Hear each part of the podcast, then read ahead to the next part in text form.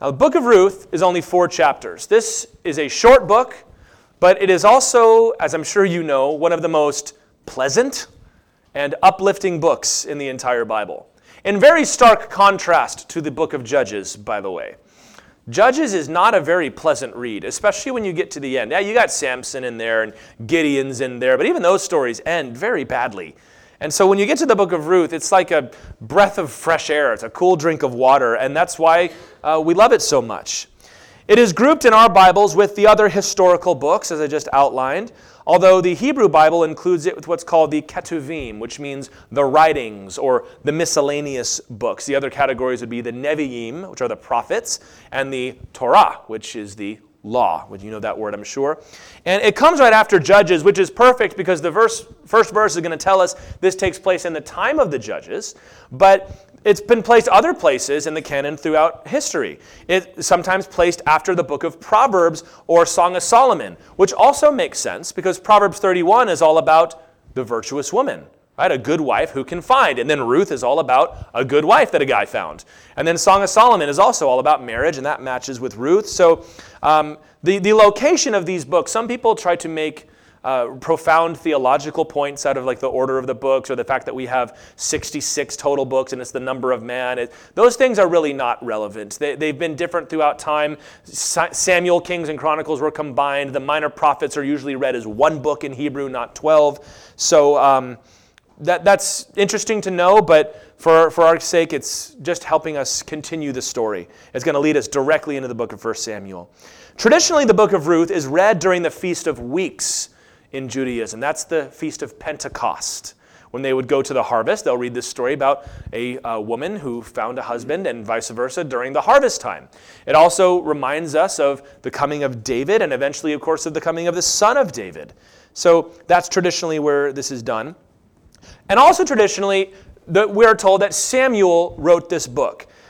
The fact is, however, the book is anonymous. It is not given an author's name, and these were not published like our books are today, where the cover will tell you who wrote it. And it could very well have been Samuel, but it doesn't say. Traditionally, this was written during David's reign as well, although once again, it's it's not certain. There are certain linguistic clues, but I was Uh, griping to Catelyn last night as I was reading about this. I read a, a book that focuses on the Hebrew of Ruth, and it was very interesting to somebody like me. And I said, well, that was something, because I read fifty-six pages of somebody analyzing linguistic clues to tell us the date of the book of Ruth, only for them to come to the end and say, I don't know. None of these are very good lines of inquiry, and none of them are very useful. I'm like, why'd you write fifty-six pages on it then? Make me read it in the middle of the night.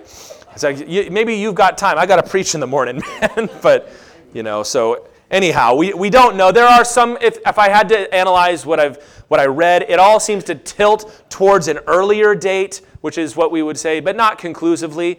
Uh, most skeptical scholars want to say all of the Old Testament was written after the time of the exile. We certainly don't believe that. And it does make a bit of sense for this to be written during the reign of David or certainly during the, the monarchy, because thematically, the book provides an origin for the house of David. Where did this guy come from? It's going to show his family living in Bethlehem and living out an exemplary life of what Hebrews ought to have been during this time. And it also might have been written in order to defend the fact that David had a Moabite ancestress, that his great-great-great-grandmother was not from Israel. And if you're supposed to be the king of Israel, just like today, there's always somebody that wants to dig up dirt on the king or the president or whatever it might be. You know that David's not even full-blood Israelite, don't you? Well, this maybe could have been written to deal with that, but it does not have a very aggressive tone, and some of these things are, are to be picked up along the way. It's not said explicitly. So that's why it's there, but also it's it's just a great story. And most of the time we think of Ruth as a love story, and in fact, most of the time we think of this as a women's story, but it is certainly, of course, much broader than that. The love story is in there, but bigger than that, it deals with themes of hope, it deals with themes of redemption. We're going to spend four weeks in it, and I'm excited about every single one of these messages, because this is going to take place during the darkest days of Israel to that point. And many people would argue that we are living in some of the darkest days that our people have seen, at least in a very long time. And so when you read a story like this, which just brings a smile to your face, and this makes you happy, like, oh, they lived happily ever after, praise the Lord. you can't overlook things like that. I don't go out of my way to be inspirational when I preach.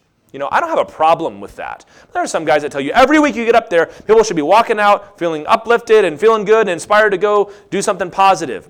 That that is true, but there are certainly times where you need to lay on a rebuke, for example, or you need to talk about things that are not so pleasant, because if they're in the scriptures, you have to discuss them. But it is nice when you get the chance just to preach something positive. And that's what this is. And and those that are going to say, well, in times like these, we don't have time for joy. Well, the Lord doesn't see it that way. So we're going to read chapter one, verses one through five to begin, and we'll do the whole first chapter today. In the days when the judges ruled, there was a famine in the land. And a man of Bethlehem in Judah went to sojourn in the country of Moab, he and his wife and his two sons. The name of the man was Elimelech, and the name of his wife Naomi. And the names of his two sons were Mahlon and Chilion. They were Ephrathites from Bethlehem in Judah. They went into the country of Moab and remained there, but Elimelech, the husband of Naomi, died, and she was left with her two sons. These took Moabite wives. The name of the one was Orpah, and the name of the other, Ruth. They lived there about ten years, and both Mahlon and Chilion died, so that the woman was left without her two sons and her husband. So we get two statements of the setting of this book. The first one is in the days when the judges ruled. Literally in Hebrew there, and it was in the judging of the judges. That is a very Hebrew Semitic way of talking. It's called a cognate accusative. The judging of the judges. Or when it says, I hate them with perfect hatred. Or I have loved you with an everlasting love. That, that duplication of the word is very uh, common to Hebrew, which is why when we see it in the New Testament in certain places, it reminds us that the people writing it were writing with a Semitic accent, shall we say, a Hebrew accent. And it also, the second one tells us, there was a famine in the land. But by saying it was during the judging of the judges, this is a reference back to the book that we just finished. And the last verse that we read in Judges, Judges twenty-one twenty-five, says, in those days there was no king in Israel. Everyone did what was right in his own eyes. Not a great way to live, is it? The book of Judges is a miserable book than the way it ends. It spirals down until it gives you two stories that you hardly even want to read out loud at church because of what happens in them. That the land was in a terrible way, and there was no king. And so it makes sense that the very next book would say, now here's where the king came from, the good King David came from. And there's this family living in Bethlehem, which in Hebrew is actually two words, bet, which means house, and lechem, which means bread. So the house of bread. And there's a famine in the house of bread.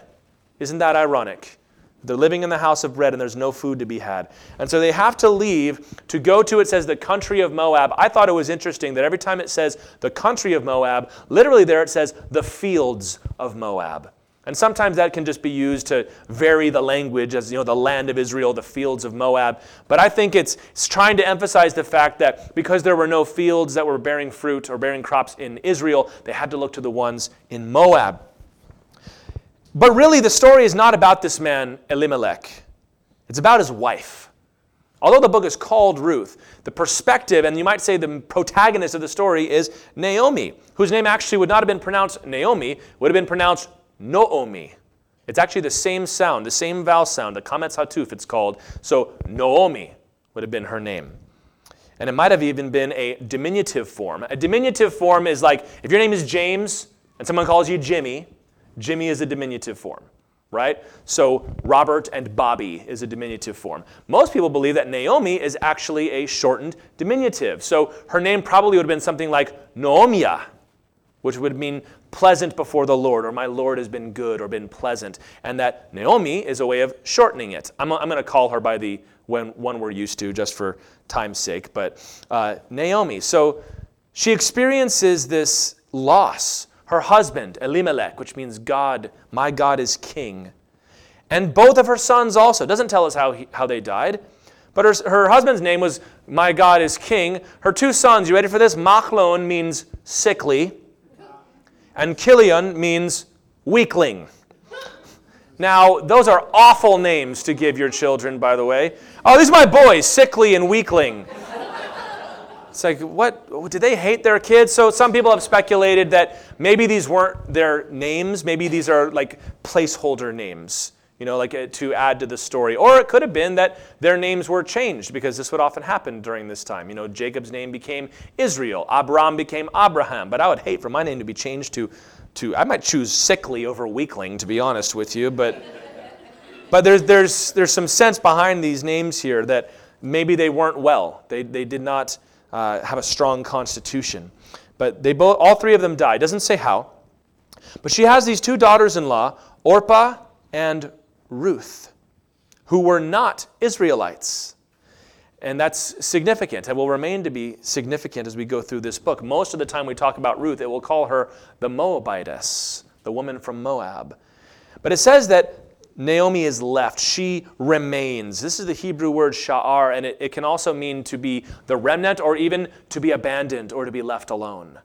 That it wasn't, oh, they, they were gone and now it's just me. It, there's a sense of abandonment and longing and tragedy here. And even in the way it talks about her, her sons. So in verse five, when it says, without her two sons and her husband. In the previous verses, it uses the word ben, which is like Benjamin, which means son of my right hand, my sons. But in here, it uses a different word that means children, or you might be translated it this way. The woman was left without her two boys and her husband. It's using that very tender, childish word that when a mother loses her grown sons, it doesn't matter that they're grown. They're not, oh, those men, th- those are my baby boys. So she's lost her husband and she's lost her baby boys, left by herself. Now you read this, and it's really hard whether to say, is this family being judged by the Lord? Now Leviticus twenty-six and Deuteronomy twenty-eight, both places, God promised that if you walk away from me, if you reject me in the land of Israel, I'm going to shut up the heavens so that no rain falls and that no crops grow, in order to get your attention and cause you to shuv, to repent, and to return to me, which is going to be one of the key words of this chapter. And they do experience calamity as they go away from the promised land back to Moab, the same land that wouldn't give them water and bread as they traveled from Egypt into their promised land. And also they're going to take wives that were not Israelites, which was absolutely forbidden. And in fact, is going to be one of the reasons God judges them later. So it would be very easy, and I, I would even say appropriate, to use this as an example of calamity experienced as a result of disobeying the Lord. The difficulty with that is the, this book does not make that point. It almost studiously avoids casting blame on Elimelech or Naomi. It could be implied as we kind of read that and go, well, you shouldn't have left. You should have stayed at home. Like when Abraham went down to Egypt and got in all kinds of trouble. You should have stayed home, Abraham. But what it's going to focus on more is almost the, the random and senseless nature of this tragedy. Because you know what, guys? Sometimes life just happens. And there's not really a reason for it. There's nobody to blame. Nobody was doing anything wrong. And even if you were doing something wrong, It doesn't, it doesn't make things any better. Well, I know who did it. Now, now I can be okay with it. Pain and hardship are real. And when all the blame is done and who did what and why is this happening, when that's all finished, what we're left with is the simple fact that I'm hurting. I've been left alone. My boys are gone. My husband is gone. I'm in a land I don't know with these two daughters-in-law that I'm supposed to take care of. Solomon would put it this way in Ecclesiastes eleven, verse eight. He says, if a person lives many years, let him rejoice in them all.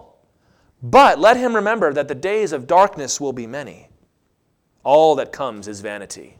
And when Solomon uses that word vanity, it's hevel in Hebrew. He's not talking about pointless or useless. He means it's fleeting. It's, it's the same word used for vapor. It's just, it's just gone. It's that quick. He says, rejoice in your good days, but know that they're going to blow away like the wind and the dark days are going to come. Right? Ecclesiastes is painfully honest in the way it approaches life.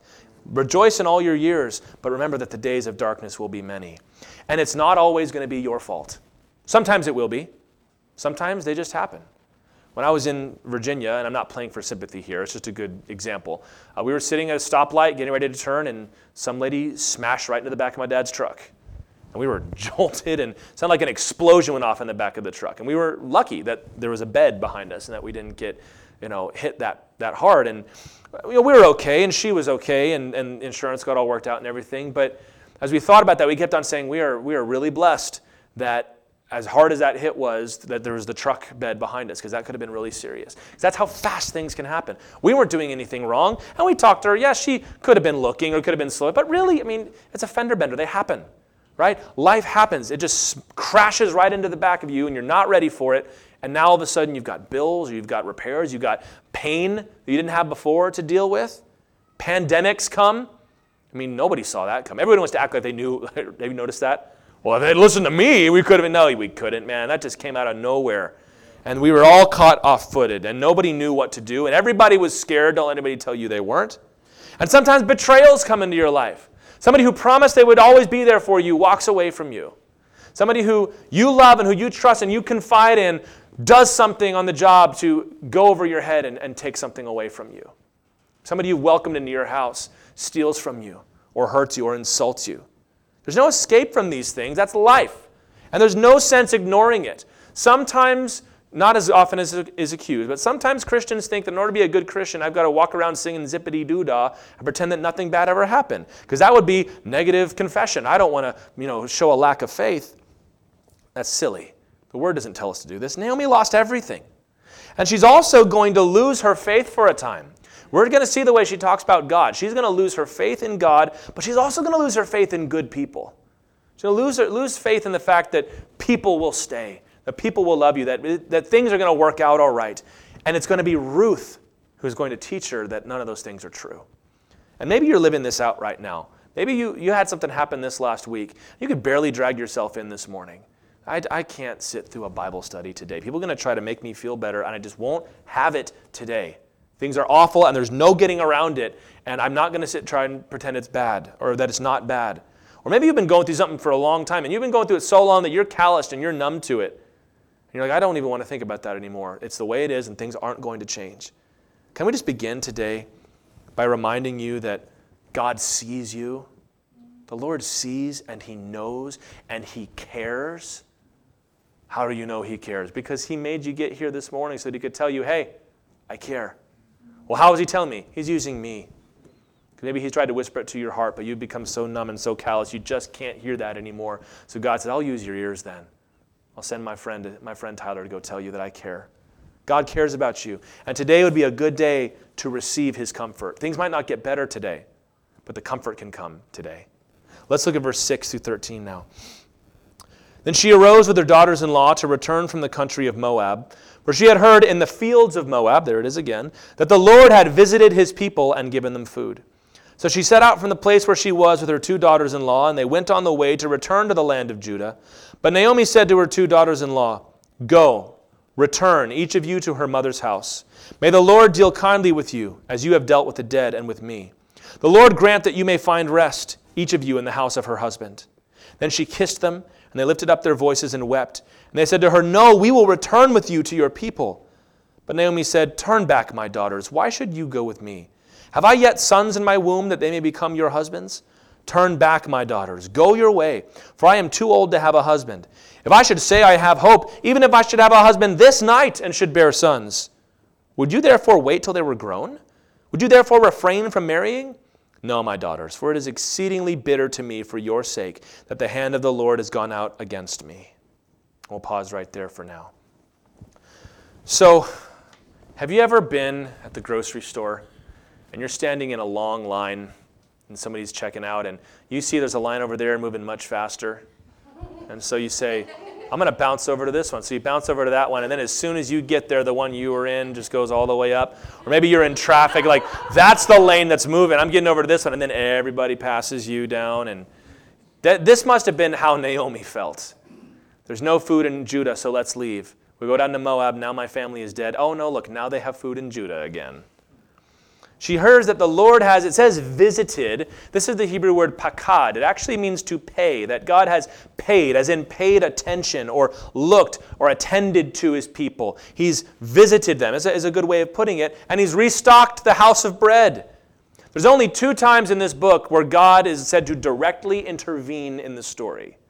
One of them is right here in verse six, and the other one is in chapter four, verse thirteen, when it says that the Lord granted Ruth's womb to be open so that she could have a child. So both instances, the beginning and the end of God's intervention, or when He is blessing with fertility and with, uh, with blessing, with the fruit of the womb and the fruit of the earth, are very connected ideas in this culture. So she arose to go home, but along the way she said, I can't, I can't in good conscience take these girls with me. How old were they at this time? It said they had been there about ten years. And there's a, a question of interpretation. Is this saying that Elimelech and Naomi were there ten years total? Or that Ruth and Orpah were married to Mahlon and Chilion for about ten years? I'm inclined to think the first one, that they were in the land approximately ten years, because it seems unlikely that Mahlon and Chilion would have been Uh, unable to have a child for ten whole years. Now, there are some who believe that's exactly what's going on and that God had cursed them and was punishing them because they had left the land of, of Judah, but uh, it doesn't say that. So these women are still reasonably young, although the, Naomi is too old to have any more children, as she says. There's no chance. Because this is what would have been done in this culture. She would have had another son, and then when that son grew, he would have been the one to take his brother's wife. It was called levirate marriage, and we're going to return to this in a little bit. This is their way of making sure that nobody... its name ever perished from the earth. Nobody's line died out. So uh, she says, I can't do that. And they said, no, we want to stay with you. We don't want to go anywhere. And she says, it's too bitter for you. I, I don't love the way the E S V translate this. It's not wrong when she says, uh, it is exceedingly bitter to me for your sake that the hand of the Lord has gone out against me. It, it, the sense is better communicated. What has come upon me is too bitter for you. God has decided to come against me, and you shouldn't have to deal with this too. So it's it's not that it's incorrect, but I, I think it's better her way of, she's she's very down on herself here. I think God, for whatever reason, has decided to make my life bitter, and there's no reason you should have to stick around and be part of that. It's too bitter for you. Marar is that word. The verb is marar, for bitter. It's going to come back several times in this chapter. But she wishes two blessings upon her daughters here. And first of all, she says, may the Lord deal kindly with you. Literally there it says, may the Lord do chesed to you. Remember we talked about chesed when we were going through the Psalms? This is the word that is translated in the Old King James, loving kindness. And I think that's probably still my favorite way of putting that. Uh, the E S V usually has steadfast love. It's the idea of kindness and love, but it's not just love, it's faithful love. It's love that doesn't quit. And it also has the connotation of somebody that you are connected to in some way. Usually it's God and the children of Israel through their covenant. But here she's talking about that love that you had for my sons, your husbands, and now shown to me also, and not just running off when you had the chance. So may the Lord do that to you. And then she also says that you may find rest, menucha. This is not the Hebrew word Shabbat, which is a usual word for rest, like the Sabbath day. This is a different one, menucha, and it usually is meant uh, in terms of a place, like that you may find a restful, quiet place. After all this trouble we've been through, I pray you'll be able to find a house with your husband where you can live happily ever after in peace, and you won't see trouble like this anymore. So there's actually, uh, I, I saw one guy who believes that this, this awkward construction here, let me find it, uh, where she says, the Lord grant that you may find rest. Verse nine, it's, it's got two primary verbs, which is interesting. It says, may the Lord grant, find rest, my daughters. So it's not grant you to find rest. One of them is, is a jussive. It's a may the Lord. And the other one is an imperative. You do this. He says, I think what we're seeing here is that Naomi actually has a catch in her throat here. That there should be a dash translated, where she says, may the Lord find rest, my daughters. And it also could be her way of saying, I, I'm not going to invoke the Lord over you, because the Lord has done nothing but bring bitterness into my life. All I can do is wish you well. That it could be her demonstration of her lack of faith. That's one way of reading the Hebrew there. Because Naomi is growing bitter. She's going to get more bitter. And yet what I love about this passage right here is that after that loss that they just experienced, she's still able to show love to these girls. And they're still showing love to her too. Right? She could uh, legally and culturally, maybe more than legally, have mandated that they come with her. You come take care of me in my old age because you're all I've got left. But she says, no, I'm going to let you go. You go be happy. My life is not turning that way, so you go be happy. And also the girls too. They have their chance to walk away. No, we're staying with you. Are you out of your mind? You're, you're mom now. We're staying with you. Second Corinthians one verses three through four tells us how we are to react during times of trial. He says, blessed be the God and Father of our Lord Jesus Christ, the Father of mercies and the God of all comfort, who comforts us in all our affliction, so that we may be able to comfort those in any affliction with the comfort with which we ourselves are comforted by God. Paul used that word comfort quite a bit in those verses. The God of comfort comforts us so that we can use that comfort to comfort other people. Isn't that amazing? That the Lord takes care of us so that we can take care of each other. That's what the church is for. Not just to be a place where you come in and, and you hear a speech about some doctrines that you agree with, or that you get your blessing, or you do your right thing before the Lord. And it, this is where you find a place where when life smacks you across the face, you've got somebody there that can comfort you. I've told you all many times, and I really mean this, don't keep your testimony to yourself. Because there are people in this room that are going to go through the same things you go through, and they're going to need you, and need your wisdom, and need your comfort.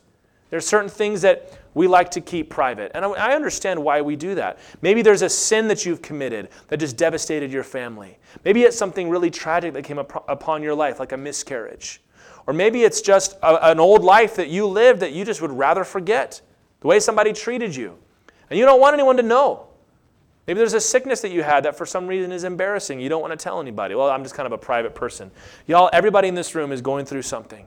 And if they can have you right there, sometimes just the fact of knowing that I'm not alone is all we need to keep going. Because the devil will convince us you were going something through something that is so awful and so terrible, no one has ever faced this before.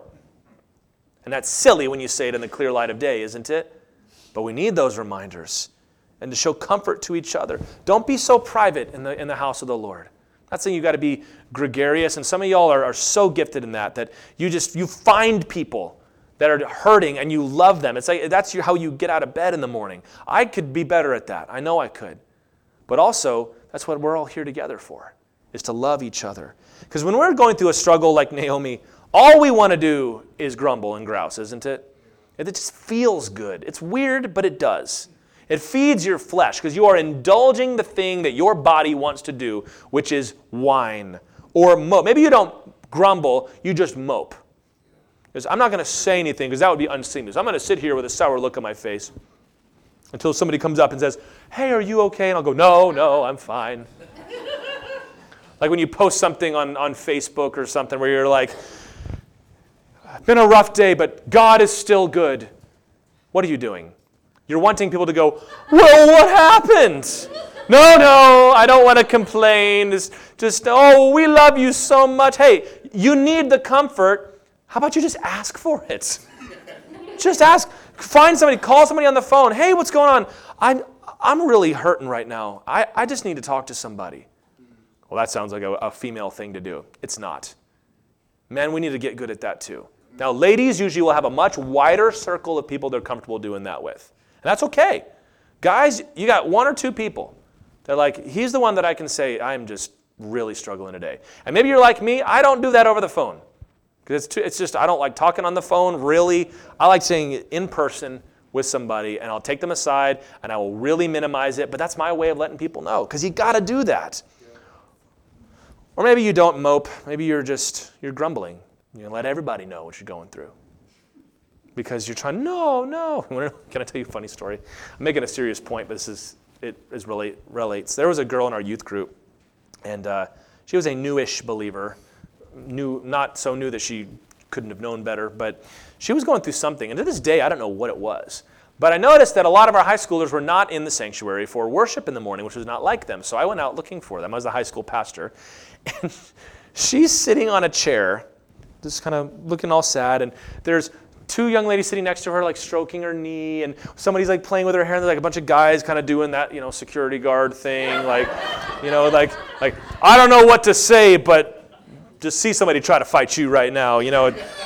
And I'm like, what's going on? And they go, she's having a really rough one. What's going on? I don't want to say. Like, what's, what's the problem? She doesn't want to go in the sanctuary right now.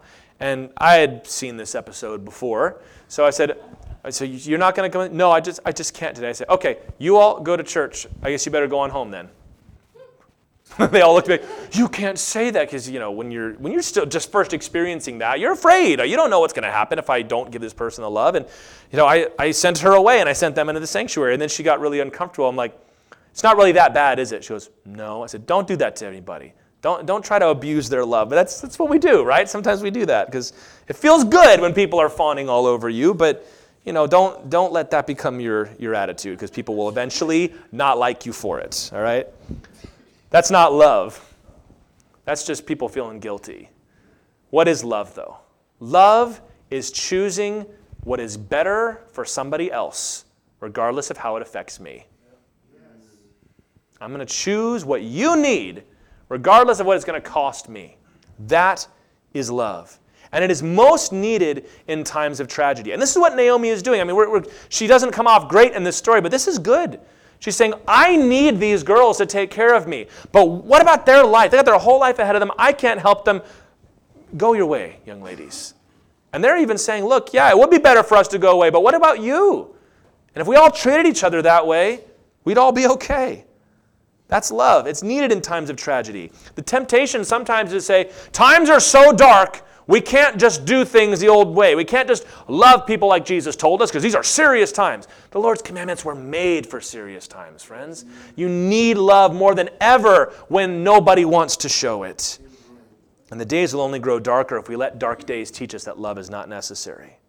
Naomi could have insisted that her daughters come with her, but she didn't. Can I just throw, I, I could talk about this all day really, but do not further burden those who love you when you get hurt. Now, some of us have a problem with not telling anybody anything. Others of us, we, we want everybody else to carry us around, and we make it harder and worse for other people when we're hurt or when we're sad or when we're angry. And it becomes, everything's got to stop and fix what I'm dealing with right now. I can't, no, you can't be happy in my house because I'm sad. You got a raise? Well, I didn't, so don't you dare be happy about it.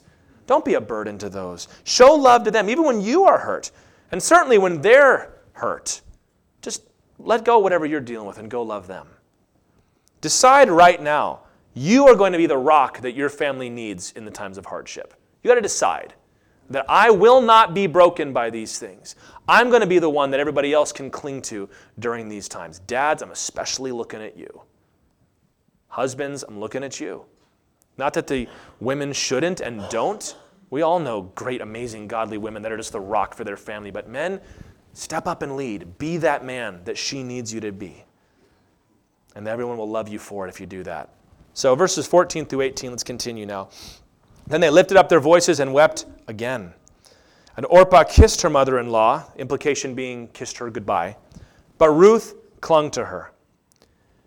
And she, that would be Naomi, says, see, your sister-in-law has gone back to her people and to her gods. Return after your sister-in-law.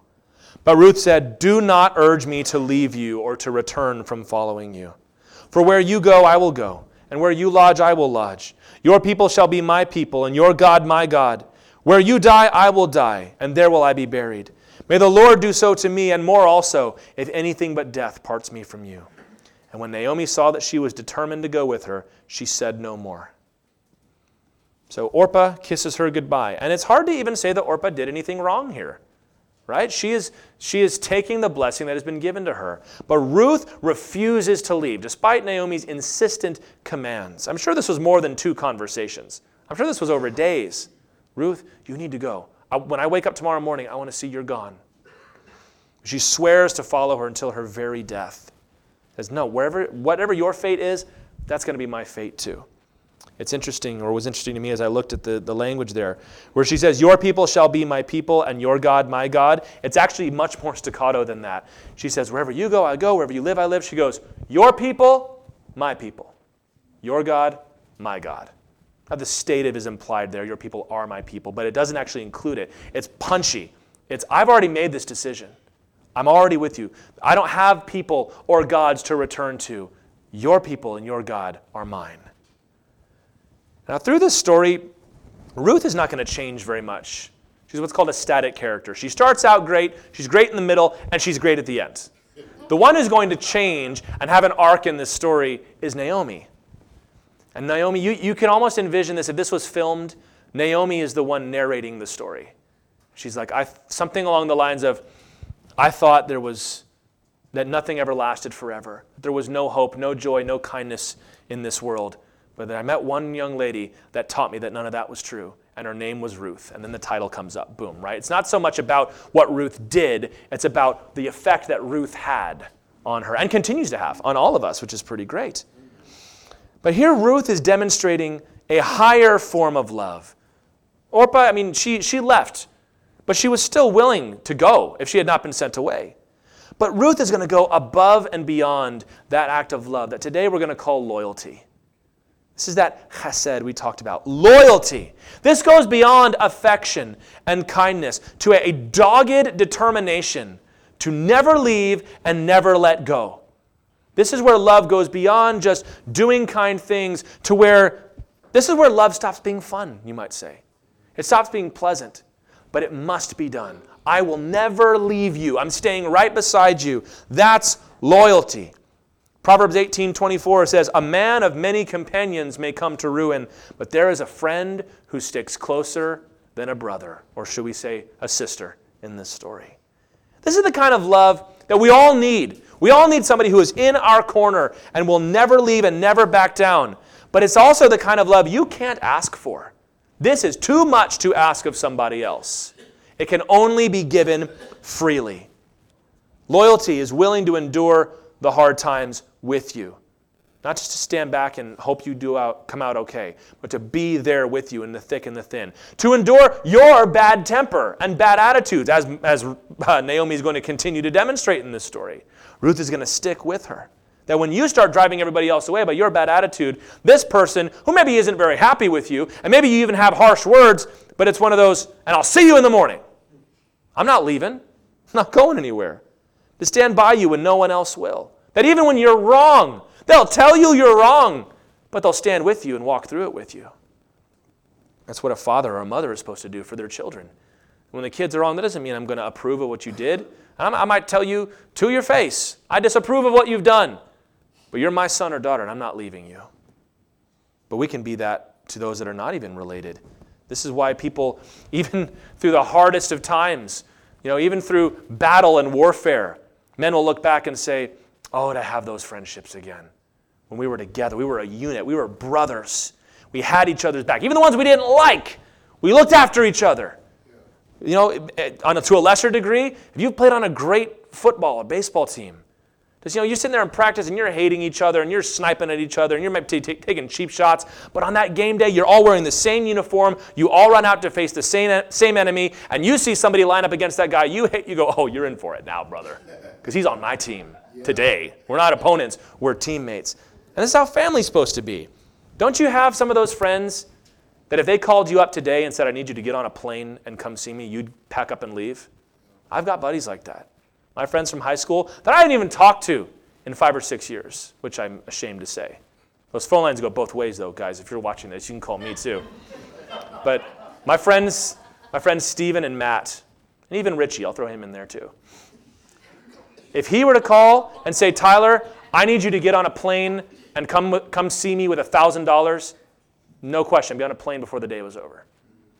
Because we're we're brothers in that way. There's loyalty there. And for some of y'all in, in here too, but distance can just kind of emphasize those things. And I hope that you are that for somebody else. I know that if I were to call them and say, I need you guys to be here in Alabama this afternoon, they would. We ought to cultivate that kind of commitment, not from others, but from within ourselves. It's kind of like, remember Jesus talked about the love your neighbor, and they had the, the thing all backwards, trying to figure out who the neighbor was I'm supposed to love. He goes, no, no, no. You be the neighbor for everybody else. The whole world is your neighborhood friend. This is how it works.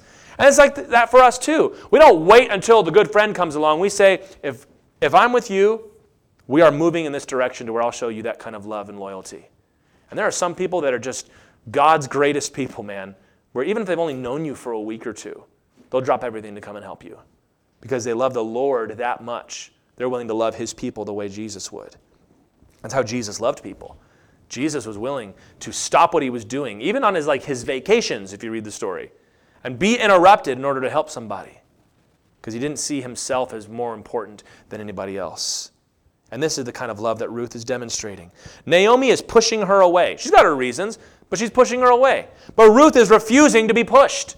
That's true loyal love, especially when somebody has been hurt in the past. They, they, they can have this understanding that eventually everybody is going to leave. And they'll test you. Sometimes husbands or wives will do this to each other. I'm going to be so awful to you to see if you'll stay. It's almost as if I know eventually you're going to go, so I'm just going to try to make it happen as fast as possible and get it over with. We need to be the kind of people that does not work on. It doesn't make it right. In fact, it's not right. And if you're doing that, would you stop? Please stop. Let somebody love you. Trust that they're going to be there. But Ruth is, is showing Naomi what Naomi hasn't seen anywhere else. God took away my husband and my sons. I sent away my daughter-in-law and she left. But Ruth is saying, I'm not going anywhere.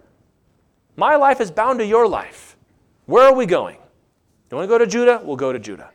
You want to go to Bethlehem? You want to come back to my land? You want to try somewhere else? I'm with you. That's loyalty. That's loyalty that goes beyond even that everyday kind of love. It says, I'm not going anywhere. Verses nineteen through twenty-two, we'll finish out the chapter. So the two of them went on until they came to Bethlehem. And when they came to Bethlehem, the whole town was stirred because of them. Stirred, there's a one, one uh, person I looked at, they said, this word is actually rather intense and could be translated loosely. The whole town went crazy because of them. And the women said, is this Naomi? She said to them, do not call me Naomi. Call me Mara, for the Almighty has dealt very bitterly with me. I went away full, and the Lord has brought me back empty. Why call me Naomi when the Lord has testified against me, and the Almighty has brought calamity upon me? So Naomi returned, and Ruth the Moabite, her daughter-in-law, with her, who returned from the country of Moab, and they came to Bethlehem at the beginning of barley harvest. So it's been, remember, about ten years, possibly more, depending on how we time this. And the town is astonished to see her. Naomi, it means pleasant, right? Or the Lord is pleasant. Hey, it's it's Naomi. She says, don't call me that anymore. Call me Mara, which means bitter. Remember how she said it's too bitter for you when I'm going through that verb, marar? This is the, the noun form, Mara. Mara, it means bitterness. And she says that the Almighty, this is the word Shaddai. It's one of the oldest names of God we have, which is one of the reasons we, we think this ought to be earlier rather than later. But as I said, the, the theme is, is consistent either way. It means the Almighty or the highest one. It even might be related to the word for mountain, like the one who sits on the high mountain.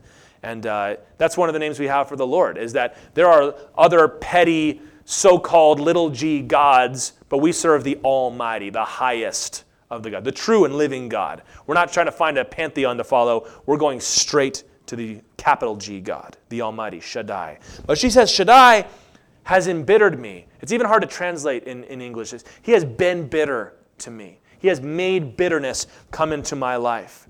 She says, he's emptied me. I went out full, and I came back empty. Do you see, though, how she says, I went away, and the Lord brought me back? She's saying, I, I lost my agency when I was gone. And now, God brought me back empty. He's testified against me. That, that's legal terminology. It's in the, God brought me into the court of heaven and declared me guilty. He brought calamity upon me. That could also even, it's, calamity is better, but I think there's when you see these words, there can be a fuller sense. It could somehow be, the Lord has been evil to me. Not like wicked, nasty, but the Lord has done terrible things to me. God hurt me. She's not happy here. It's this very poetic way of putting it. It says, the Lord has testified against me, and the Almighty has brought calamity upon me. She's making these, these heartbreaking declarations against God. She doesn't cut a very impressive character in this story. She's heartbroken. We get it. But her despair has embittered her against even God now. And if it would be very easy to say, that's why you shouldn't have left the promised land. But that's not the point the story is going to make. Because everybody's going to go through this, regardless of regardless whether or not you did something to deserve it. She's going to learn different, though. This whole book, every week, I'll try to remember to put it in there because this is how I've thought about the outline. Naomi is going to learn that something is still true that she thought was, was gone forever. This week, what has she learned? That in the midst of despair and hard times, even during the judging of the judges, that there are still loyal people. Loyalty is real. There are still good people. Not everyone leaves. She comes back thinking, God has taken away everything from me, but it's not true. Ruth is still here. Ruth won't go anywhere. It says that Ruth had turned from Moab. That's a very interesting thing. So she returned in verse twenty-two. She returned from the country of Moab. We've seen that word a lot in here, to return or to go back, is the Hebrew word shuv, and it's often translated repent. Right? To turn away from something is to repent. But when it says that she returned, here's the, the key thing. Ruth had never been to Israel. So she's not returning. So I think a better sense there is that she had turned away from the country of Moab. Meaning she had renounced her home and said, I'm coming back, and I'm going to be an Israelite now. I'm going to throw in my lot with the people of God and serve their Lord. It's very significant. So it's like, who came back? Naomi and her Moabite daughter-in-law, who had turned away from her own land to come to the promised land. So again, if we're wondering how could David be a legitimate king if he's got Moabite blood, well, if it's this kind of Moabite, the Lord is always open to people coming and joining himself to his people. Not everyone leaves. Loyalty is real. Love still exists. Do you need to learn that lesson today? Maybe you've been dabbling in some dark thoughts about life. Maybe you're so jaded. No one stays. No one cares. We help each other because we have to, but that that that real love, that personal affection, uh, it's it's just it's just a feeling you get for a while, and then it goes away, and then that's life. I found especially people that have been through divorce to some degree can feel this way.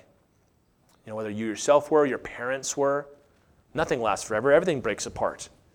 But I'm here to tell you, it's not true. God cares about you, and he will never leave you, never forsake you. But beyond that, God's people care about you. We care about you. We want to care about you, and we won't leave you either. Psalm thirty-four eighteen says, the Lord is near to the brokenhearted and saves the crushed in spirit.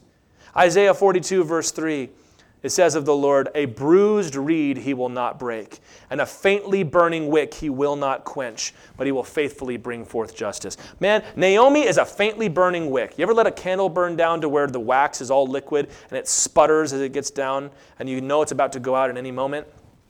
When we're like that, God doesn't come up and blow it out. God doesn't do that to us. Naomi is saying things that she shouldn't be saying. She's casting blame upon the Lord for something that the Lord may not have done to her. And she's throwing her lot in with bitterness as opposed to trusting God. But God, what is he going to do? Can we say, well, you lost faith, so that's it for you. When, when we're bruised, we're about to break, God doesn't come in and just snap us in half. God comes in and says, I get it. I understand. I understand how this feels. And he takes us up and he begins to restore and correct and fix us and show us love. How do I know? Because it's what Jesus did. In the worst of circumstances, facing, facing death on a cross and, and have to go down to the grave, Christ willingly took the pain without running away. When he had every right to run away from you. He had every right to say, I'm done. After what you did, after the way you raised those kids, after the way you treated that woman, after fill in the blank, I'm not dying for you. I'm not going to go through the worst pain in existence because of you. But it says that Jesus Christ, because of the joy set before him, endured the cross, despising the shame. He says, I don't care about the pain because I'm going to get to be with you when this is all over. Now he's offering you his comfort and his forgiveness freely. Maybe you did do something. Maybe you're going through pain because of something you did. Like, well, may, Naomi may or may not have done something wrong. I definitely did something wrong, and I deserve everything I get. Hey, guess what? The Lord says, I want to forgive you. I want to forgive you freely. And then I got to what? I got to pay for it? No. You'll be forgiven, and you can just walk on from that day. Naomi was wrong to be bitter.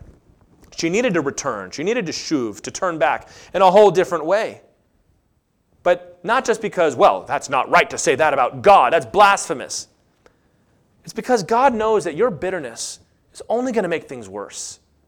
If you're going through a bitter time, you allowing bitterness to grow up in you, is that going to make things better? Does holding on to unforgiveness make life better? Does brooding on the things that have been done to you make things better? Does spending all your time telling everybody about all your problems and all your troubles, do you feel better when that's over? So there's a moral component here, yes, but let's leave that aside for a minute. You will never see that peace and joy you're hoping for until you can let go of that bitterness and instead receive the comfort of the Lord. I know that I have days where if I'm upset about something and my wife is sitting there and she's trying to bring comfort to me and I know good and well what she's going to say. I just don't want to hear it because I'm mad and I kind of like being mad. And she's a, she's a wise woman, and sometimes she'll just kind of back off and, all right, well, when you're ready, we'll talk about this. And then I'll feel real silly about it, and I'll let myself be comforted. And I'm hoping that as I grow in the Lord, I'll get a little better at that, being able to receive the comfort right away. I say, well, God did this to me. The Lord is the one trying to offer comfort to you. The Lord is the one trying to lead you out of these things. Life is hard. It's always going to be hard. Remember what Solomon said? Even if you live many days, they will be full of darkness. Because life is vanity. It's over that fast. Even the good times pass away quickly.